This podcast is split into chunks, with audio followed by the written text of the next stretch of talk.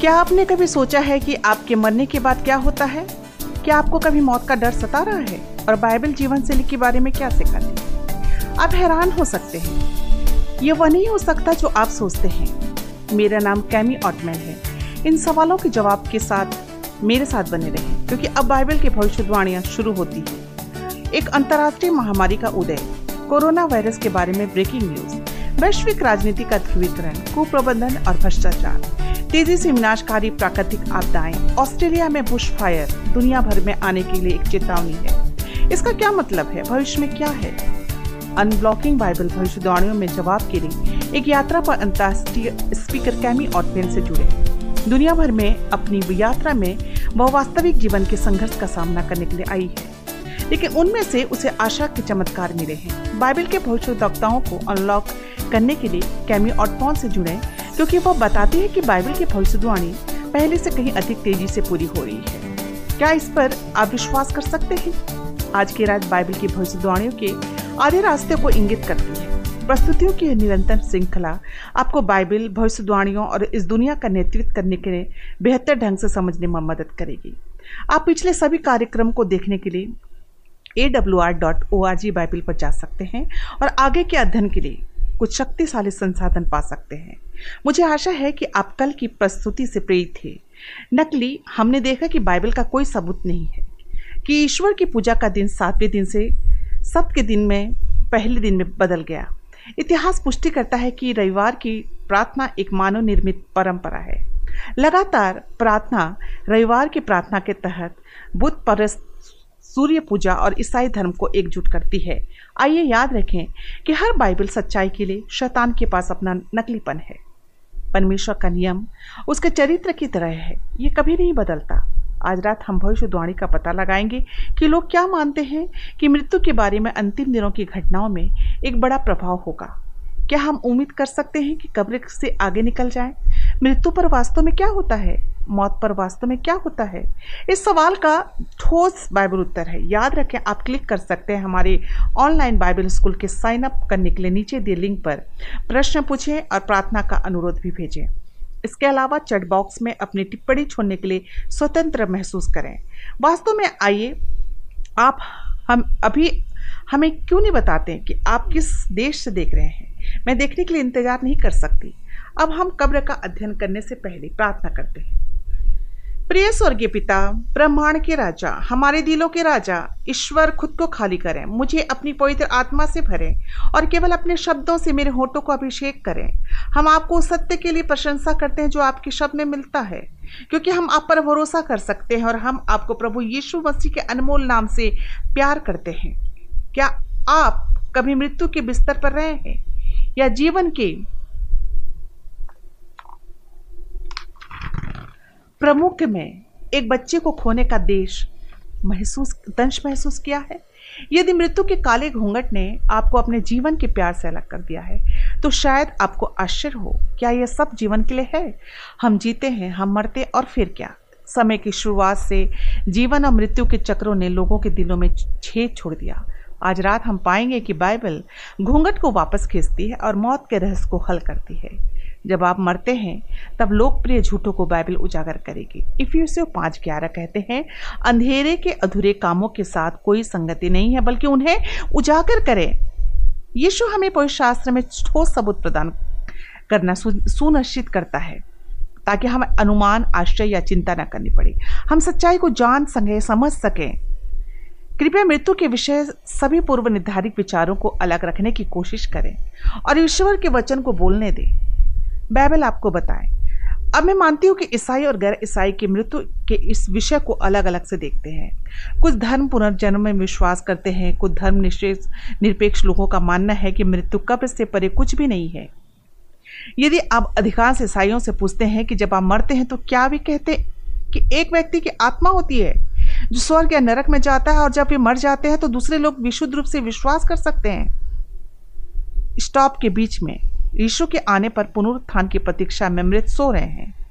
या क्या वे पहले से स्वर्ग में हैं? अगर वे स्वर्ग में है तो क्या उनकी आत्मा आँखें हैं? क्या वे बोल सकते हैं? क्या उनके मुँह या कान हैं? यदि किसी आत्मा की आँखें और मुँह कान हैं तो आप इसे स्वर्ग में देख सकते हैं। तो उस शरीर के लिए वापस क्यों आना पड़ता है? इससे सभी तरह के भ्रानमक प्रश्न हैं। लोग वास्तव में मृत्यु के विषय में हैरान हैं। क्या आत्मा अमर है या पुनरुत्थान है? आप देखें, यदि आत्मा अमर है तो वह मृत्यु के तुरंत बाद स्वर्ग या नरक में जा सकता है। यदि आत्मा अमर है तो मृत्यु वास्तव में जीवित लोगों के बात कर सकता है। मृत्यु के पूरे मामले को अमरता के साथ, अमरता के सवाल के साथ करना है। क्या अब हमारे पास है? क्या यह हमें मसीह के दूसरे आगमन पर दिया जाएगा? हमारी थीम हमें जवाब देगी। अगर यह बाइबल में है तो मुझे विश्वास है। अगर ये बाइबल से असहमत है तो मेरे लिए नहीं है। एक बार एक छोटा लड़का एक कब्रिस्तान में टहल रहा था। हैरिस्टोन में से उसने, एक ने उनकी आँख आँख को पकड़ लिया।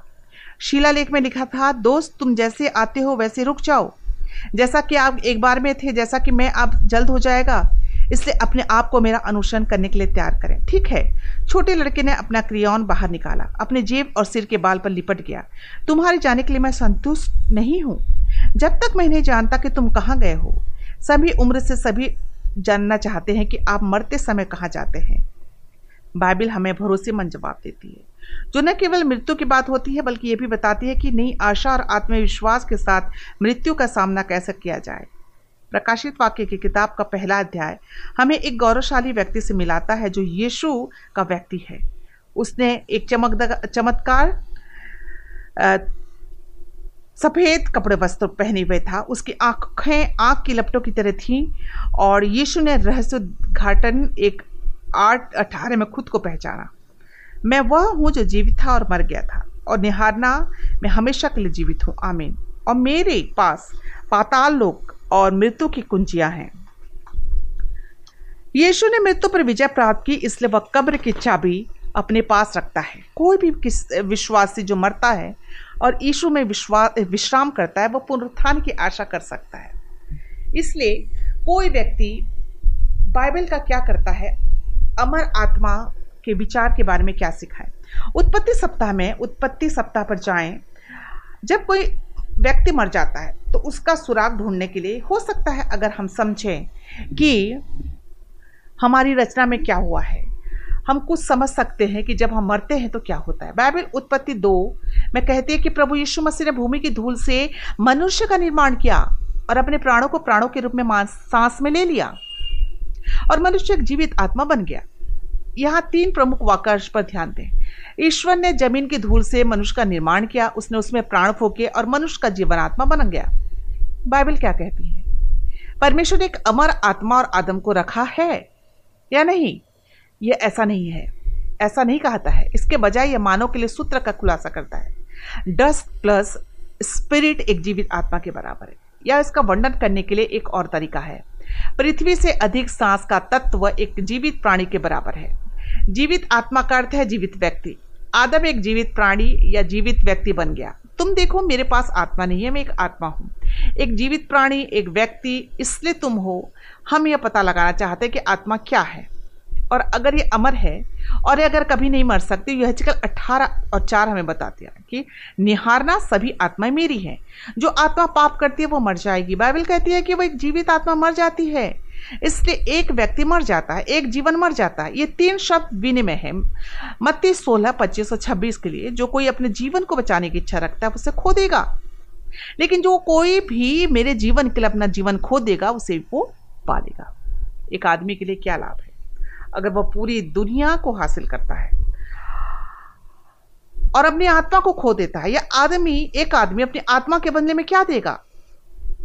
नश्वर का मतलब है मृत्यु। तुम मर सकते हो, अमर का मतलब है आप मर नहीं सकते।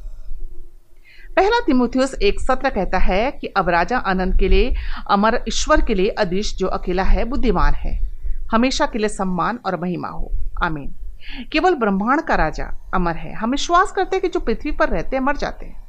और वे अधिक अमरता तभी प्राप्त करेंगे जब मसीह आएगा।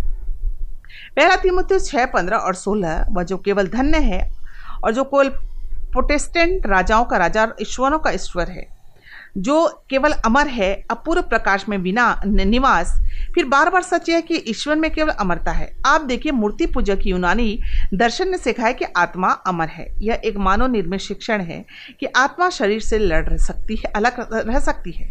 किसी तरह इसका अपना जीवन है। बाइबल से कहती है कि मनुष्य एक एकीकृत इकाई है। शारीरिक, मानसिक, आध्यात्मिक एक घटक अभिभाज्य है। एक पूरी इंसान को बनाने में तीनों हिस्से लगते हैं, जबकि अध्यात्मकवाद और नए युग के दर्शन सिखाते हैं कि आत्मा अमर है। ये मानव निर्मित शिक्षण आत्मा को मृत्यु से अलग करते हैं, जैसे कि वे दो अलग अलग संस्थाएँ अध्यात्मवाद सिखाता है कि जब आप मरते हैं तो आप में से यही एक तत्व है जो स्वर तक तैरता है और जीवित रहता है। और आप वापस आ सकते हैं और जीवित लोगों के साथ संवाद कर सकते हैं। दोस्तों क्या आप देख सकते हैं और समझ सकते हैं कि इत, यह इतना घातक विचार क्यों है? शैतान हमें धोखा देने के लिए मृत्यु के बारे में इन छोटे विचारों को उपयोग कर सकता है।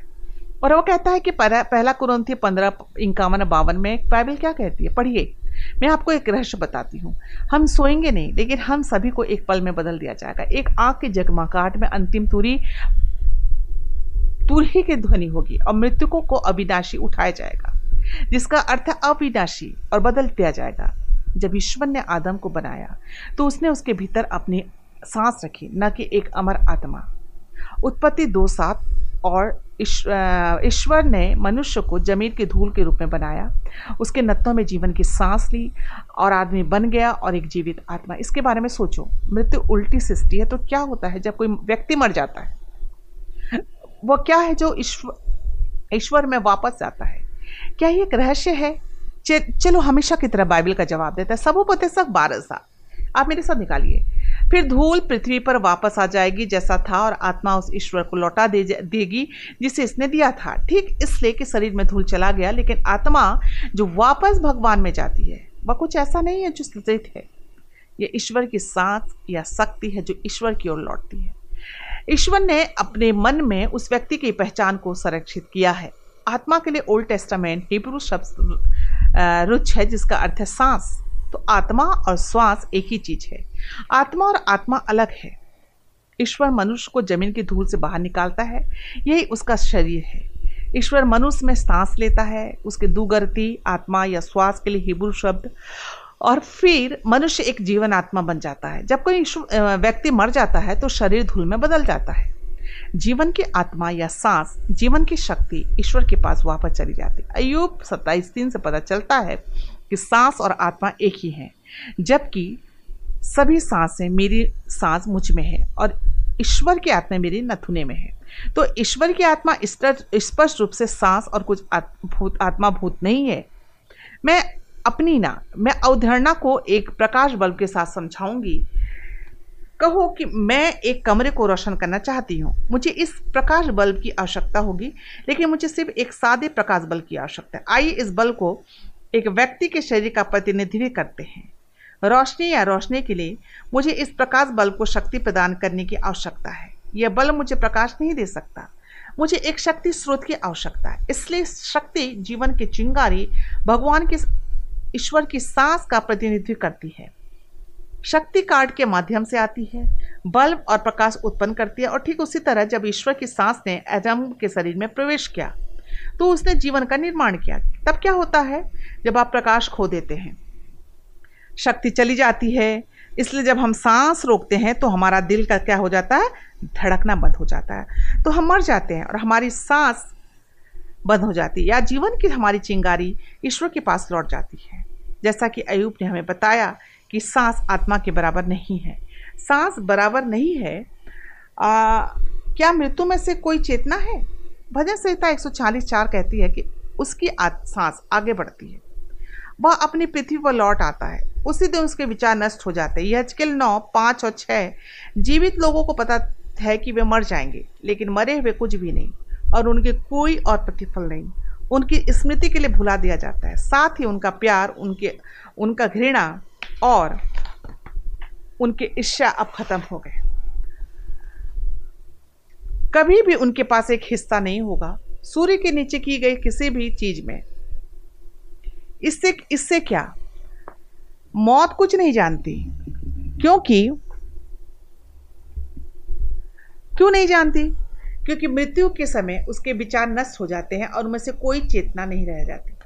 उन्हें अप्यार, नफरत ईर्षा की भावना नहीं है। हमारे मृत्यु प्रियजन अपनी कमरे में शांति से आराम कर रहे हैं। अब यह अगला तथ्य आपको चौंका सकता है। क्या आप जानते हैं कि बाइबल सिखाती है मौत एक नींद की तरह है? एक शांतिपूर्ण नींद जो ईश्वर के दूसरे आगमन तक रहती है। क्या आप जानते हैं कि बाइबल मृत्यु को संदर्भित करती है? क्योंकि नींद पचास से अधिक बार आती है। वजह से तेरह दिन में कहता कि मुझे समझो, सुनो। हे परमेश्वर हे परमेश्वर, मेरी आँखों को चमका दो। ऐसा ना हो कि मैं मौत की नींद सो जाऊँ। फिर हम देखते हैं कि बाइबल मृत्यु को विश्राम कहती है।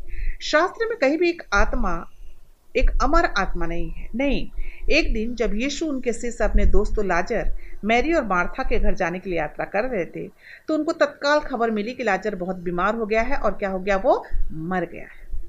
यीशु अपने घर पहुँचने से तीन दिन पहले इंतज़ार कर रहे थे। क्या दिलचस्प है। यौना ग्यारह ग्यारह से बारह के अनुसार हमारे मित्र लाजर सोते हैं। लेकिन मैं कहता हूँ कि मैं उन्हें जगा सकता हूँ। उनके शिष्य हैरान थे। ईश्वर अगर वो सोएगा तो वो ठीक हो जाएगा। उन्होंने मान लिया कि यीशु का अर्थ लाजर बीमार था। वो आराम कर रहा था। हालाँकि यीशु अपनी मृत्यु के बारे में कह रहा था कि सोते समय उसे आराम नहीं मिल रहा है। शिष्यों ने सोचा कि वह सुबह उठेगा और बेहतर बेहतर महसूस करेगा। तब यीशु ने उनसे स्पष्ट किया, लाजर मर गया है। यीशु के लिए जैसा सभी बाइबल लेखकों के लिए मौत की नींद है, यीशु ने फिर लाजर के घर का दौरा किया और मार्था से कहा, अब यहाँ के शब्दों को बड़ा ध्यान से देखिए।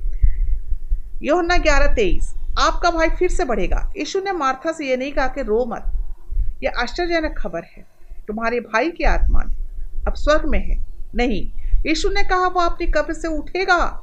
हमें बताया जाता है कि मार्था ने यौना ग्यारह चौबीस सौ पच्चीस में मृत्यु के बारे में क्या कहा था? मार्था ने उससे कहा, मुझे पता है कि वह फिर से उठेगा। अंतिम दिन पुरुत्थान में और यीशु ने उनसे कहा कि मैं पुरुत्थान कर रहा हूँ और जीवन। वह जो मुझ पर विश्वास करता है, हालाँकि वो मर सकता है, पर तब क्या होगा? वो जीवित रहेगा। मार्था सीधे अपने धर्म प्राप्त किया और यीशु ने माना कि उसका भाई यीशु के द्वितीय आगमन पर पुनर्जीवित हो जाएगा। जैसे कि मसीह के कब्र के पास पहुँचा, उसने कहा, लाजर, आगे आओ। और यीशु की आज्ञा पर लाजर जाग गया और अपनी कब्र से बाहर निकल आया।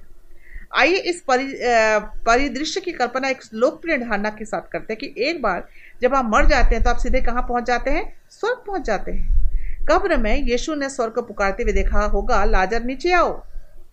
अब मैं आपको कुछ बताऊँगी। अगर मैं लाजर रहती तो मैं तीन चार दिन स्वर्ग में रही। और यीशु ने मुझे नीचे आ, आने की आज्ञा दी तो मेरी तत्काल प्रतिक्रिया होगी ओ कृपया ईश्वर नहीं मुझे प्यार है यहाँ बहुत अधिक यहाँ बहुत अधिक है। मैं वास्तव में पृथ्वी पर वापस जाना नहीं चाहती हूँ। क्या आपने कभी ऐसा नहीं कहा होगा? यदि लोगों का मानना है यह सच है।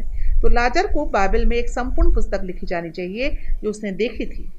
स्वर्ग में या उस दिन के पाप राज़ी ने उसे एक लाख सवाल पूछे होंगे कि स्वर्ग कैसा होता है, लेकिन उसका कोई रिकॉर्ड नहीं है, क्योंकि वह वहाँ नहीं जा सकता था। लाजर पूरी तरह से कब्र में सो रहा था, जैसे यीशु ने कहा था कि बाइबल वर्णन करता कि स्वर्ग में आँसू नहीं होते, खुशियाँ अकल्पनीय है। लोग कहते हैं कि मुझे अपनी माँ के बारे में सोचना स्वर्ग में बहुत अच्छा लग रहा है, लेकिन अगर आपको ऐसा पति मिले जो आपको और आपकी माँ को गाली देते हुए देख रहा हो तो क्या होगा? क्या होगा अगर एक माँ स्वर्ग में है और उसका बेटा अपनी नसों में ड्रग्स के शूटिंग कर रहा है? और अपना जीवन बदल बदल, बर्बाद कर रहा है? स्वर्ग में माताएँ अपने बच्चों की समस्याओं के लिए यहाँ धरती पर रहती हैं। उनके लिए ईश्वर बहुत दयालु है। हमें अयुब चौदह इक्कीस में बताया गया कि उनके बेटे सम्मान के लिए आते हैं और वह उन्हें नहीं जानता है। उन्हें कम कम लाया जाता है और वह उन्हें नहीं समझता है। भजन से 115 सत्रह में यह कहता है कि मृतक नहीं करते, प्रभु की स्तुति करो। और न ही चुपचाप चले। मृतक सीधे स्वर्ग में नहीं जाते हैं दोस्तों, क्योंकि यदि स्वर्ग में थे तो वहाँ वहाँ लाने के लिए प्रभु की प्रशंसा करेंगे। बाइबल में आत्मा शब्द का उल्लेख 1600 बार किया गया है, लेकिन कभी भी अमर आत्मा शब्द का प्रयोग नहीं किया गया है। यह हमेशा नींद के रूप में मृत्यु का वर्णन करता है। इसे इस तरह से समझें कि जिस लोगों की सर्जरी होती है, अक्षर वर्णन करते हैं कि जब संविधान हारी प्रशासित होती है तो उन्हें चक्कर आने का अनुभव होता है।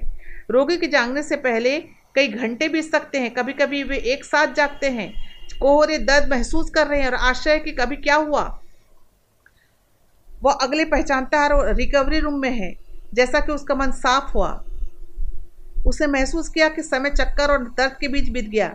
भले ही दर्द चक्कर आने के बाद सही लग रहा था, लेकिन समय बीतने के साथ साथ व्यक्ति सो रहा था वह दर्शाता है कि मृत्यु पर क्या होता है। क्यों लोग महसूस नहीं करेंगे क्यों मर गए? अगले पल वे जानते हैं कि यीशु बादलों में आएगा। अब क्रॉस पर चोर के में क्या है? क्या यीशु ने नहीं कहा कि वह स्वर्ग था? क्या यीशु ने नहीं कहा कि वह स्वर्ग गया था? लुका तेईस, बयालीस और तिरालीस में यीशु ने कहा, प्रभु, मुझे याद रखें जब आप अपने राज में आते हैं। यीशु ने उससे कहा, निश्चय ही आज तुम उस, तुझसे कहता हो कि तुम मेरे साथ कहाँ रहोगे? स्वर्ग में रहोगे। यीशु ने मरने वाले चोर से वादा नहीं किया। वह उसी दिन स्वर्ग में उसके साथ रहेगा। नहीं, यीशु स्वयं उस दिन स्वर्ग में नहीं गया था। मृत्यु में याद रखें कि वह कब्र में सोया था और पुनरुत्थान की सुबह यीशु स्पष्ट रूप से योन्ना बीस सत्रह में कहता है कि मैं अभी तक अपने पिता के साथ नहीं गया हूँ। तो हम कैसे समझ सकते हैं कि यीशु ने चोर को क्या बताया? क्राइस्ट ने उस दिन चोर को सूली पर चढ़ाने के दिन, स्पष्ट हार और अंधेरे के दिन जब हम सभी खो गए थे, लगता है कि यह था। आप स्वर्ग में मेरे साथ रहेंगे, वादा किया था। चोर मसीह के दूसरे आगमन पर उस महान प्रोत्थान और सुबह उठने के लिए ईश्वर के किसी भी अन्य बच्चे की तरह अनंत जीवन के आश्वासन के साथ मर गया। पविशास्त्र की मूल पांडुलिपियों को ध्यान पे रखें। ग्रीक भाषा विश्राम चिन्ह की बिना थी और सदियों बाद में रखी गई थी। बाइबल में दो जगह है जिसे हम अभी देखेंगे जहाँ अल्प विराम को गलत तरीके से रखा गया है। पहला पार्ट लुक तेईस तिरालीस में पढ़ते हैं, केवल एक शब्द पर अल्प विराम को स्थानांतरित कर देते हैं। बाइबल पूरी तरह से बताती है। खुद से के साथ सामंजस्य स्पष्ट कर स्थापित करती है। पाठ कहता है कि मैं तुझसे आज कहता हूँ, तुम मेरे साथ स्वर्ग में रहोगे। दूसरी जगह हम एक अनुपस्थित अल्पविराम को देखेंगे। यह अधिनियम 19 बारह है। किंग जेम्स संस्करण बीमार रुमाल के बारे में कहता है, ताकि उसके शरीर से बीमार रुमाल या एप्रन के पास लाया गया और बीमारियाँ उससे दूर हो गई। ठीक है, अब चलो एक अल्प अल्प विराम डालते हैं, ताकि उसके शरीर से बीमार लोगों को रुमाल या एप्रन में लाया जाए। बीमारियाँ उनसे दूर हो गई। अल्प विराम से सभी फ़र्क पड़ता है, इसलिए हम सुपर को स्पष्ट रूप से देख सकते हैं। जब आप मर जाते हैं तो आप सोते हैं और पूरे उत्थान की प्रतीक्षा करते हैं। इसलिए यदि हम जानते हैं यह सत्य है तो दूसरों से पहले अमरता। आना एक झूठ है, केवल ईश्वर में अमरता है। शैतान हमें क्यों विश्वास दिलाना चाहता है कि हम नहीं मरेंगे? यह ईडन गार्ड ईडन गार्डन अदद के बगीचा में इससे पहले झूठ के साथ शुरुआत हुआ हुआ था। और मानव जाति अभी भी हज़ारों बा, साल बाद इस पर विश्वास कर रही है। उसके दुष्ट और दूत हमारे वृत्त प्रियजनों के रूप में राज कर सकते हैं। वे हमें कब्र से तरे तथा कथित संदेश ला सकते हैं। शैतान के झूठ को स्वीकार करने में गुमराह कर सकते हैं। शैतान के पहले झूठ के लिए मत गिरो। शैतान क्यों चाहता है कि लोग विश्वास करें, अमृत जीवित हैं और उनके संपर्क किया जा सकता है? इसलिए उनके गिरे हुए स्वर्दूत मरे हुए की आत्मा के रूप में प्रकट कर सकते हैं और कई लोगों को धोखा दे सकते हैं और उन्हें भटका भी सकते हैं।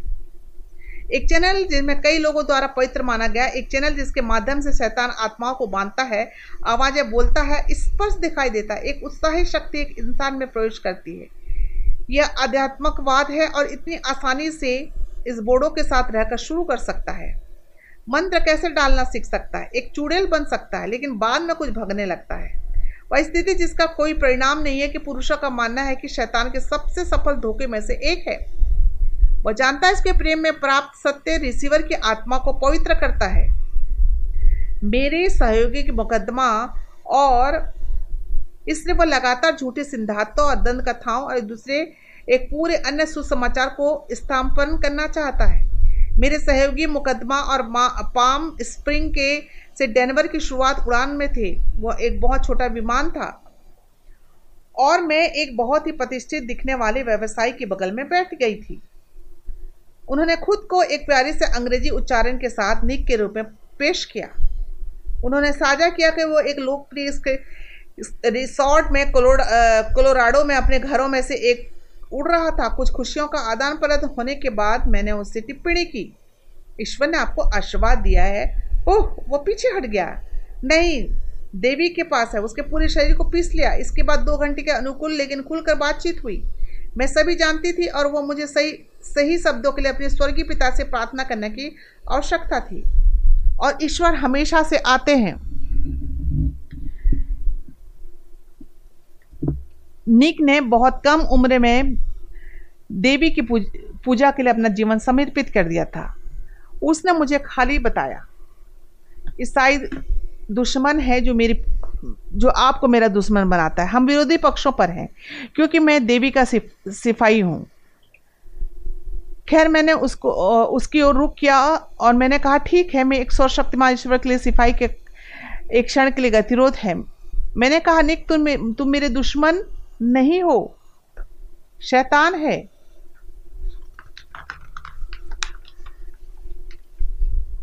बाइबल बताती है कि इस युद्ध को कौन जीतता है? अब मेरे दोस्त सू की केवल दो पंक्तियाँ थीं। हमारी बातचीत के बीट्स और टुकड़ों को सुनकर, क्योंकि वह सुबह जल्दी है और विमान निक और आई को छोड़कर शांत है, वह प्रार्थना करने लगी। निक ने साझा करना जारी रखा। मैं अपना पूरा जीवन प्रतीक्षित कर रहा था। ईसाइयों का सफाया करने के लिए जल्द ही होने वाला था। सालों पहले देवी ने मुझे इस निर्देश के लिए अपने सॉफ्टवेयर कंपनी के निर्माण पर कदम से कदम निर्देश दिए। उसने मुझे बहुत अमीर और सफल बनाया। वह जल्द ही पृथ्वी से उभरेगा और ऊपर आएगा। उन्होंने जारी रखा। चूँकि मैंने बचपन में अपने आप को दिया था, मेरे पास उनके निर्देशों का पालन करने के अलावा कोई विकल्प नहीं था। नीक और मैं फ्रीवेल पर चर्चा करने के लिए गए। मृत्यु पर क्या होता है? स्पष्टता के पीछे की सच्चाई और शैतान का निर्णय। इसी तरह की जानकारी आप और मैं आज रात यहाँ करेंगे। मैंने एक प्यार करने वाले, शक्तिशाली व्यक्ति ईश्वर के बारे में अपना दृष्टिकोण साझा किया, जो मेरे लिए सुरक्षा और प्रदान करना है। जबकि उन्होंने अपने विचारों का वर्णन किया कि ईश्वर एक पीड़ा और भयंकर कुर्ता है। उन्होंने अपने जीवन के कई हिस्सों को मेरे साथ साझा किया जिसमें उन्होंने मृत परिवार के सदस्य कैसे उनके साथ बात करते दिखे। साथ ही तीन अतिरिक्त स्पष्टताएँ भी बताई कि उन्होंने राक्षसों को बुलाया जो अक्सर उन्हें पीड़ा देते हैं। मैंने बाइबल से साझा किया कि मरे हुए कैसे ही नहीं कुछ भी नहीं दुष्ट और दूत कैसे उत्पीड़न और उत्पीड़न करते हैं। मैंने निक को बताया कि केवल ईश्वर ही आपको इन राक्षसों से छुटकारा दिला सकते हैं। मैं आप, आपको अपने घुटनों पर गिराने के लिए कहती हूँ। ईश्वर को खुद से खुद को साबित करने के लिए कहती हूँ। क्योंकि वह असली है, आपकी परवाह करता है। निक, बस ईश्वर को एक कोशिश दे। निक ने कहा, मैं अपने पूरे जीवन को प्रतिष्ठित कर रही हूँ। ईसाइयों का सफाया यह जल्दी होने वाला तैनात था। देवी जल्द ही पृथ्वी से उभरेगी और ऊपर उठेगी। मैंने जवाब दिया हाँ मेरा मानना है कि बाइबल की भविष्यवाणी हमें बताती है कि जो लोग बाइबल की सच्चाई के लिए खड़े हैं, उन्हें पहले सताया गया। जीजस लेकिन दूसरे आ रहा है विश्वासियों इंडन स्वर्ग में अतन जीवन के लिए वापस आती है। मैं उसकी ओर मुझसे पूछा गया तो निक तुम्हारा एडन क्या है? निक तुम्हारा एंड गेम क्या है? वह शांत हो गया, स्तब्ध दिखाई दिया और अंत में कहा, मैंने ईमानदारी से उसके बारे में कभी नहीं सोचा है। नहीं देवी ने मेरे लिए एक अंतिम गेम का खुलासा किया है। मुझे उससे पूछना होगा। निक ने उसे गर्म चमक चमक के रूप में वर्णित किया। मेरे चारों ओर देखा, मुझे समझ नहीं आ रहा था। आप भीतर से एक प्रकाश और ताकत को निकाल रहे मैंने उन्हें आँखों में देखा और मुस्कुरा दिया। मैंने कहा, निक, यह जीजियस है। आप भी उसके पास हो सकते हैं। दोस्तों, हम धरती पर बहुत कम समय के साथ ग्रेट कॉन्ट्रोवर्सी की लड़ाई के केंद्र में हैं। यहाँ तक कि शैतान उपासक भी कम नहीं। शैतान के गिरे हुए स्वरदूत आत्मा की दुनिया के रूप में दिखाई देते हैं। दूसरे शब्दों में, दुष्ट स्वरदूत मृत दोस्तों और रिश्तेदारों को उन लोगों के साथ आने के लिए प्रोत्साहित करते हैं, जो इन चीज़ों की, तरह चीज़ों के लिए तैयार और खुले हैं। जीवित लोगों को मृत्यु के साथ संचार में जोड़ने के लिए बुराई के राजकुमार उनके दिमाग पर अपने कारामाती प्रभाव का प्रयोग करते हैं। शैतान में पुरुषों के आमने सामने दिवंगत दोस्तों की उपस्थिति लाने की शक्ति है। नकली एकदम सही है। परिचित रूप, शब्द, स्वर यहाँ तक सभी को सटीक विशेषता के साथ पुनः पेश किया जाता है। और एक बुरी आत्मा के एक आदर्श उदाहरण है, जो परिशास्त्र में एक भविष्यता की सटीक समानता को दर्शाता है। पहला सामुएल 28 डायन ऑफ़ एंडोर की कहानी कहता है। वह एक महिला थी, जिसे राजा शाउल ने अगले दिन युद्ध में परिस्थितियों के खिलाफ सलाह लेने के लिए पैगंबर समूएल की आत्मा को बुलाने के लिए सलाह दी। हालाँकि शाउल जानता था कि जादू टोना को पहला शामिल पंद्रह तेईस में दिखाया गया, पाप माना जाता था। क्योंकि विद्रोह जादू टोना का पाप है। इससे पहले शाउल ने शासनकाल में फैसला किया कि सभी माध्यमों को मार डाला जाए। इसलिए उस समय उसके राज में बहुत कम जादूगर और जादूगर बचे थे। इसलिए आधी रात में उसको खुद को निर्वस्त किया और एक गुफा में छिपी एक चूड़े की तलाश की। उसने नबी समूल को बुलाया, लेकिन यह नबी प्रतिरूप करने वाला एक राक्षस था। शाउल को भयानक खबर मिली। अगले दिन लड़ाई में उसकी मौत हो गई। हम देखते हैं कि शैतान छल करने के लिए किसी भी तरीका उपयोग करता है। और जादू टोना विलय के समय ही प्रमुख रहा। बहुत कुछ सुकून मिलता है। हम इस आश्वासन के साथ कि उसके प्रियजन स्वर्ग के आनंद का, स्वर्ग का आनंद ले रहे हैं। और खतरे के संदेह के बिना वे बुरी आत्मा और शैतानियों को, शैतानों को काम देते हैं। मैं आपको हमारे दिन के लिए एक सटीक चेतावनी दिखाती हूँ। क्योंकि हम बाद में दिनों में लड़ रहे हैं रह रहे हैं। पहला तिमोथियस चार, एक और दो। जब आत्मा स्पष्ट रूप से कहती है कि बाद के समय में कुछ लोग विश्वास से विदा हो जाएँगे। आत्माओं को धोखा देने और अक्षरों को सिद्धार्थों के रखते हुए पाखंडों में झूठ बोलते हैं। अपने कभी कभी पूरी चेतावनी और भविष्य की घटनाओं को विश्वनीयता की उपस्थिति देते उनकी झूठी शिक्षाओं को आसानी से स्वीकार किया जाता है।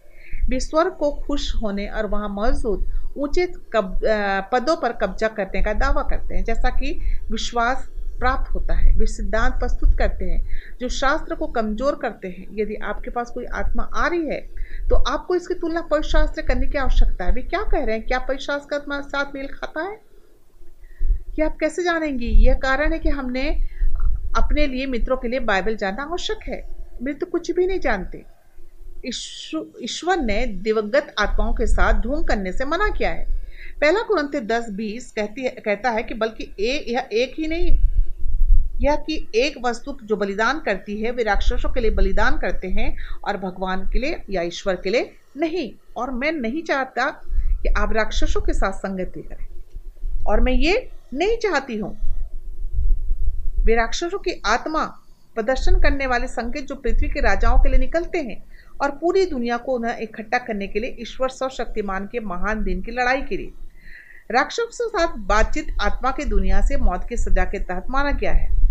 लेविटिक्स लैब व्यवस्था उन्नीस इकतीस माध्यमों को कोई ध्यान न दें और परिचित आत्मा उनकी तलाश न करें। उनके द्वारा अपवित्र होने के लिए मैं ईश्वर तुम्हारा ईश्वर हूँ। अध्याय बीस,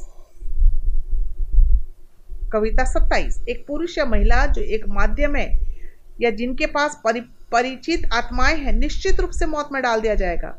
और वे उन्हें पत्थर से मारेंगे। किससे मारेंगे? पत्थर से।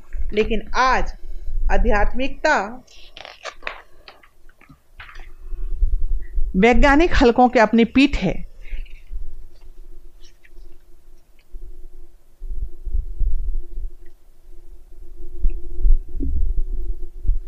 और एहसान और विधि निकाय को पाया गया है। यह विशाल धोखा पुराने की निंदा करने वाले जादू टोना के एक नए भेष में पुनरुत्थान है।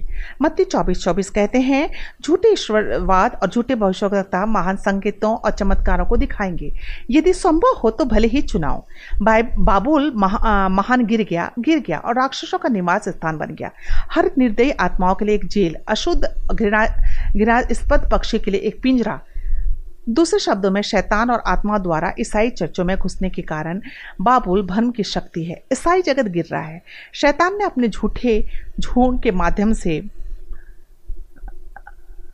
चर्चों तक पहुँच प्राप्त कर लिया और मृत जीवित है। बहुत से मामलों में शैतान के राजदूतों के संदेश जो मृतकों के आत्मा को शांत करते हैं उनका स्वागत मह, महिमा में भुनाए गए चर्चों के अद्भुत वकील के रूप में किया जाता है। जैसा कि हमने अभी बाइबल में देखा है कि मरे हुए लोग अपनी कब्र में सो रहे हैं वो भूते से बात नहीं कर रहे हैं। यह झूठ शैतान को धोखा देने की पूरी शक्ति देता है और वह हर संपर्क को गिनता कोई आशा नहीं कि प्रेरित पॉल ने इतनी गंभीरता से हमें इस तरह के धोखे के खिलाफ आत्माओं और शैतान के सिद्धांतों से छेड़छाड़ करने की चेतावनी दी।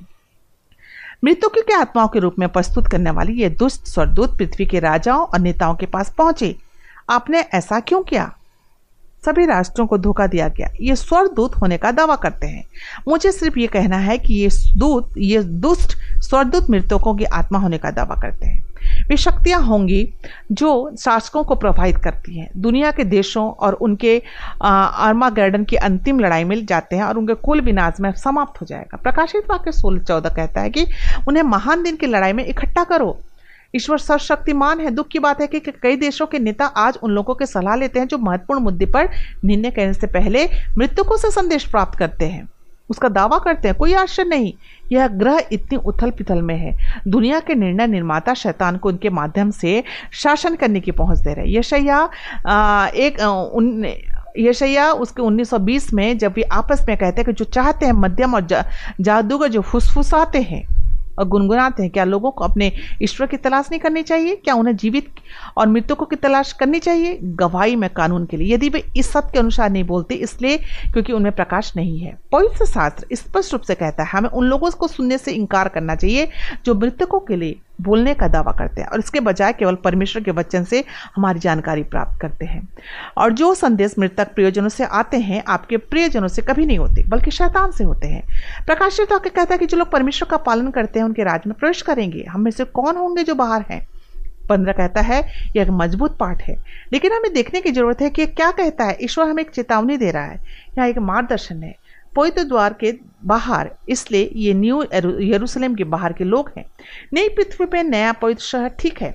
पवित्र शहर के दरवाजे बाहर कुत्ते और जादूगर जादूगर हैं, जो मध्यम चुड़ेलों सरदूतों के हैं और गोरे लोग यौन अनैतिक और हथियारे और हथियारे और जो लोग झूठ बोलना पसंद करते हैं, जो लोग मृतकों की सलाह लेते हैं, उन्हें स्वर्ग से बाहर कर दिया जाएगा। दोस्तों, मूसा के दिन में ईश्वर ने आज्ञा दी कि इस तरह मौत के घाट उतार दिया जाएगा लय व्यवस्था बीस सत्ताईस एक पुरुष या महिला जो एक माध्यम है, जिसके परित आत्माएँ हैं, निश्चित रूप से मौत के मुँह में डाल दिया जाएगा। जादू टोना जो मृतकों के संपर्क करने का दावा करता है, उन्हें बाइबिल में कहा जाता है कि मांस के कामों में से एक है, जिनके लोग परमेश्वर के राज के बाहर निकाल दिए जाएँगे।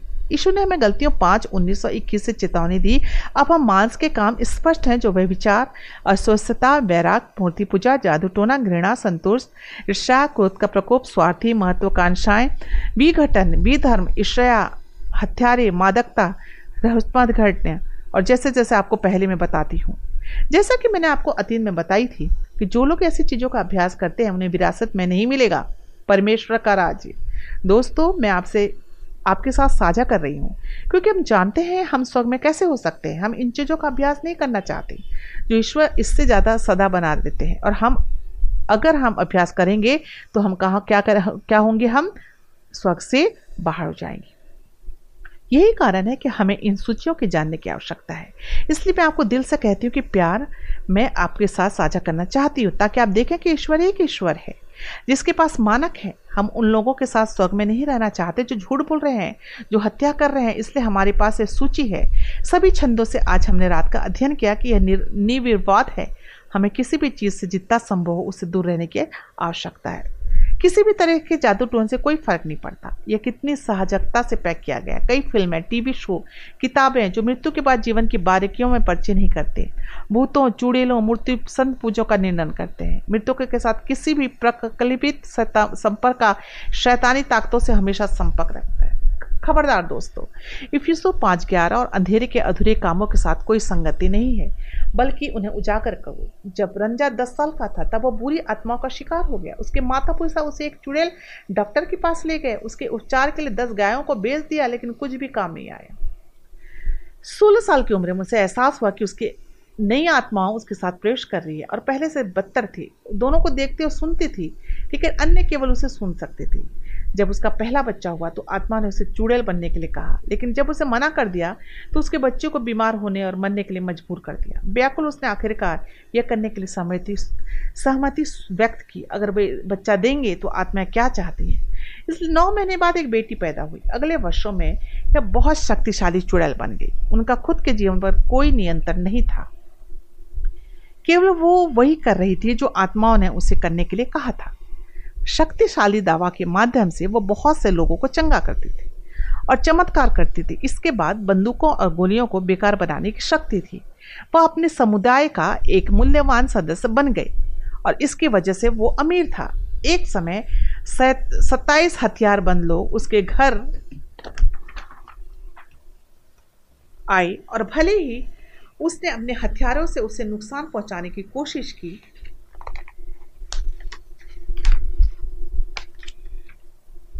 लेकिन वे उसके सामने शक्तिहीन हो गए। यहाँ तक कि वह मगरमच्छ के मुँह बंद करने की शक्ति रखता था। जब आत्माओं का एक और सेट उसके पास आया तो उसे एक नदी के तल पर ले गए, जहाँ एक दिन के लिए उसके संवाद करेगी। यहाँ तक सांस लेने के लिए सतत तक नहीं आ रही थी। हालाँकि वह बहुत शक्तिशाली थी और लोगों को चंगा कर सकती थी। अपने हाथों से गोलियाँ रोक सकती थी, वह दुखी थी। एक दिन राजा ने दो युवकाओं की युवाओं की मुलाकात की, जिन्होंने बताया कि सर्वशक्तिमान ईश्वर की पूजा करते हैं। इसलिए प्रेरित होकर अगले सप्ताह रंजा ने उसके साथ चर्च गया। वह दहनी बनी रही और आत्माओं की सजा से अक्सर बीमार रहती थी। बस जब वो हार मानने वाली थी, तब उसकी मुलाकात सातवें दिन सेवेंटी एडवेंटिस एक आदमी से हुई, जिसे उसे यीशु के बारे में बताया और उसे एक बाइबल दी। इस आदमी की बात सुनकर उसके घर में शांति आ गई और वह तुर महसूस करने लगी। आत्माएँ खुश नहीं थी, उसे चेतावनी दी, अगर उसे छोड़ दिया तो बुरी चीज़ होगी। राजा ने वैसे ही यीशु को चुनने का फैसला किया और आत्मा ने अपना वादा निभाया। उसका घर जल गया, उसने आग के लपटों में सब कुछ खो दिया। आत्माओं ने उसे दिन रात सताया। वो ऐसी शक्ति थी जिसे वह चुड़ैल के रूप में दे रही थी। लेकिन इस दौरान कुछ ऐसा हुआ जिसके उसके जीवन को हमेशा हमेशा के लिए बदल दिया। राजा ने एक एडवेंटिस वर्ल्ड रेडियो प्रसारण की खोज की, जैसा कि वह दैनिक सुनती थी। उसने निर्णय किया, उसने संकल्प को मज़बूत किया वो यीशु का अनुसरण कर, करे कि चाहे वो कोई भी हो आत्मा उसके खिलाफ लड़ती रही। लेकिन उसे पता चला कि जब उसने A W R radio station बजाया तो आत्मा उसे अकेला छोड़ देगी। वह प्रार्थना के माध्यम से पवित्र शास्त्र रेडियो को पढ़ना आत्मा अब चली गई और आज वह ईश्वर की एक स्वतंत्र बेटी है। रंजा सभी को बताती है कि वह सच्ची स्वतंत्रता ईश्वर के माध्यम से मिलती है। मुझे याद है जब हम गले मिले तो मैंने अब उनकी आँखों में देखा। मैंने वहाँ ईशु को देखा। अब वो पूरे गाँव में ईश्वर की सच्चाई का प्रचार कर रही है। कभी उसे डायन के रूप में कोई लोग जानते थे, लेकिन अब उसे ईश्वर में अनुयायी के रूप में जानते हैं, जिसका सारा विश्वास परमेश्वर के वचन पर दृढ़ता से स्थापित है। शैतान और उसके बहकाने वाली आत्माओं से धोखा और दूर हो जाएगा। रहस्योद्धागर घटन में तीन दस में चेतावनी देता है कि हमारे सामने बस परीक्षण का समय है, जो पूरी दुनिया पर आएगा। पृथ्वी पर रहने वालों का परीक्षण परीक्षण करने के लिए, लेकिन शैतान वास्तव में दोस्तों को सुनता है। शैतान केवल उन लोगों पर जीत सकता है जो स्वेच्छा से अपने प्रलोभों को उपजते हैं, जो लोग ईमानदारी से बाइबल की सच्चाई जानने की कोशिश कर रहे हैं। जैसा कि आप आज आप आज रात है। आज्ञाकारिता के माध्यम से आदमी अपनी आत्मा को शुद्ध करने का प्रकाश, प्रयास करते हैं। आप ईश्वर के वचन में एक निश्चित रक्षा पाएँगे। उत्पत्ति से लेकर प्रकाशित वाक्य तक। स्वर्गदूतों को बच्चों के लिए दया के मिशन पर भेजा जाता है। ईश्वर जैसे वे आज हैं, परमेश्वर ने इब्राहिम को अपने प्यारे क्यामत से लूत को बचाने के लिए, सदोम के द्वार को आशीर्वाद देने के बाद स्वर्गदूतों को भेजा। स्वर्गदूतों को एलिजा के पास भेजा गया। वह रेगिस्तान में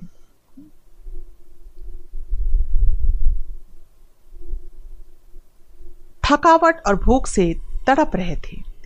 एलिशा को रथ और आज्ञा आग के घोड़े के साथ उस छोटे शहर के चारों ओर जहाँ वो दुश्मनों से बंद था, स्वर्गदूतों, देवदूतों को मांगते हुए एंजल्स को डेनियल के पास भेजा गया। किसको भेजा गया?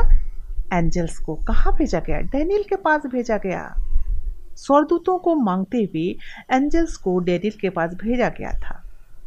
हेथन राजा के दरबार में ज्ञान या शेर का शिकार बनने के लिए छोड़ दिया गया। पीटर के लिए, जो हेरोद के काल कोठरी में मौत के लिए बर्बाद हो गया था, फिलिपी के कैदियों के लिए पॉल और उसके साथियों के समुद्र पर टेम्पस की रात में खोलने के लिए कौन, कॉर्नेलियस का मन सुसमाचार प्राप्त करने के लिए पीटर को, अन्य जातियों के उद्धार के संदेश को, संदेश, अन्य जाति के उद्धार के संदेश के साथ भेजने के लिए इस प्रकार पवित्र स्वर्गदूत ने सभी युगों में परमेश्वर की सेवा की। यीशु जल्द ही स्वर्ग से हर एक स्वर्गदूत को अपने लोगों की रक्षा के लिए भेज देगा, ताकि एक आत्मा को छोड़ दिया जाए, जो उस पर भरोसा करता है कि वह शैतान से दूर हो जाए। क्या आपने आज़ाद यीशु का अनुसरण करने के लिए लिया है? एक ऐसा क्षण कभी नहीं आया जिसे आप भूल गए। यीशु आपके लिए लड़ने के लिए एक सेना भेजेंगे। कोई फ़र्क नहीं पड़ता आप कहाँ हैं। आप फिलिपी के कैदियों के लिए पॉल और उसके साथियों के समुद्र पर टेम्पस की रात में खोलने के लिए कौन, कॉर्नेलियस का मन सुसमाचार प्राप्त करने के लिए पीटर को, अन्य जातियों के उद्धार के संदेश को, संदेश, अन्य जाति के उद्धार के संदेश के साथ भेजने के लिए। इस प्रकार पवित्र स्वर्गदूत ने सभी युगों में परमेश्वर की सेवा की। यीशु जल्द ही स्वर्ग से हरेक एक स्वर्गदूत को अपने लोगों की रक्षा के लिए भेज देगा, ताकि एक आत्मा को छोड़ दिया जाए, जो उस पर भरोसा करता है कि वह शैतान से दूर हो जाए। क्या आपने आज़ाद यीशु का अनुसरण करने के लिए लिया है? एक ऐसा क्षण कभी नहीं आया जिसे आप भूल गए। यीशु आपके लिए लड़ने के लिए एक सेना भेजेंगे। कोई फ़र्क नहीं पड़ता आप कहाँ हैं? आपने क्या किया? आप किस नौकरी पे है? आप कहाँ काम करते हैं?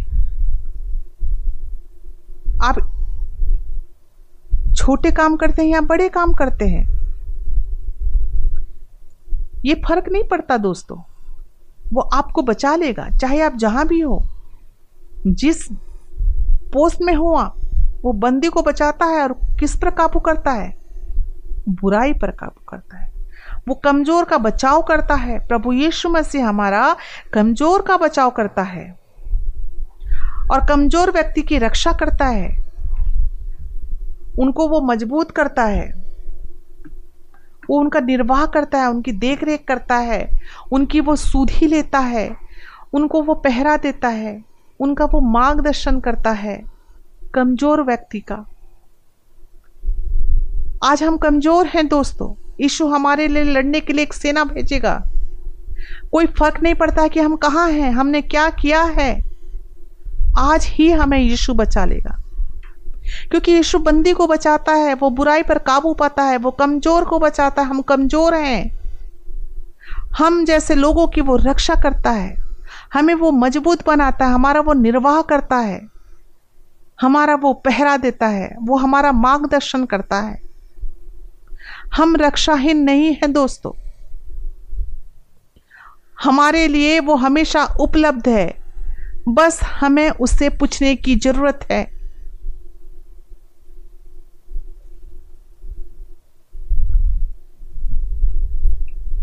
हमें उससे पूछने की ज़रूरत है दोस्तों। आओ मिलकर प्रार्थना करें प्रभु यीशु से। स्वर्गीय पिता, हमारे जीवते पिता, राजाओं का राजा, प्रभुओं का प्रभु, आप प्रकाश और हमारे उद्धार करता है। अपने आप को हम आपके हाथ में सौंपते हैं। हमें पता है कि आज आप हमें बचा लेंगे क्योंकि आ, आप मंदी को बचाते हैं।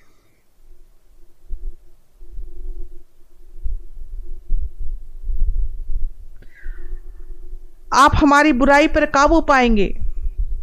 हम कमज़ोर को बचाइए। हम कमज़ोर व्यक्ति की रक्षा करिए। हमें मज़बूत करते हैं हमारी निर्वाह करते हैं। हमें पता है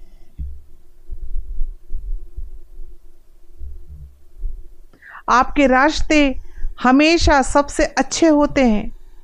पवित्र शास्त्र में इसे इसे इतना स्पष्ट करने के लिए हम आपका धन्यवाद करते हैं कि जब हम मरते हैं तो हम बस सोते हैं। ईश्वर हम में से हर एक को इस खतरे से बचाते हैं, खासकर नकली शिक्षाओं को। आपकी वजह से हम कभी भी डरने की हमें आवश्यकता नहीं है। हम में से हर एक को पूरी तरह से यीशु पर भरोसा रख सकते हैं। हम में से हर एक अपने यीशु पर अपना जीवन सौंप सकते हैं। हम में से हर एक आपके पवित्र हाथ पे अपने जीवन को सौंप सकते हैं।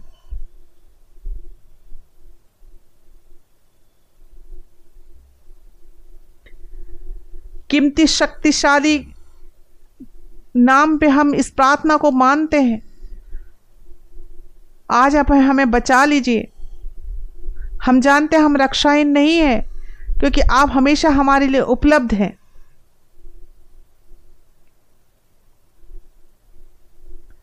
यह प्रार्थना आपके शक्तिशाली नाम से मांगते हैं। आमीन। दोस्तों, हम जानना चाहेंगे कि क्या यह संदेश आपको आज रात स्पष्ट हुआ था? क्या आपको नीचे क्लिक करने में कुछ समय लगेगा?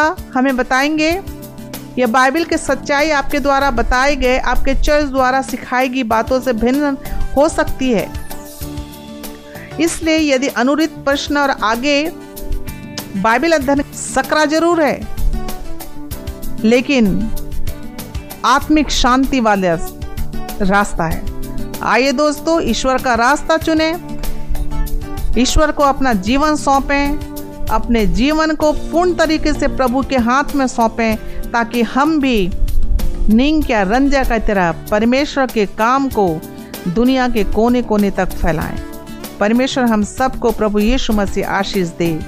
शुभ रात्रि दोस्तों, शुभ रात्रि।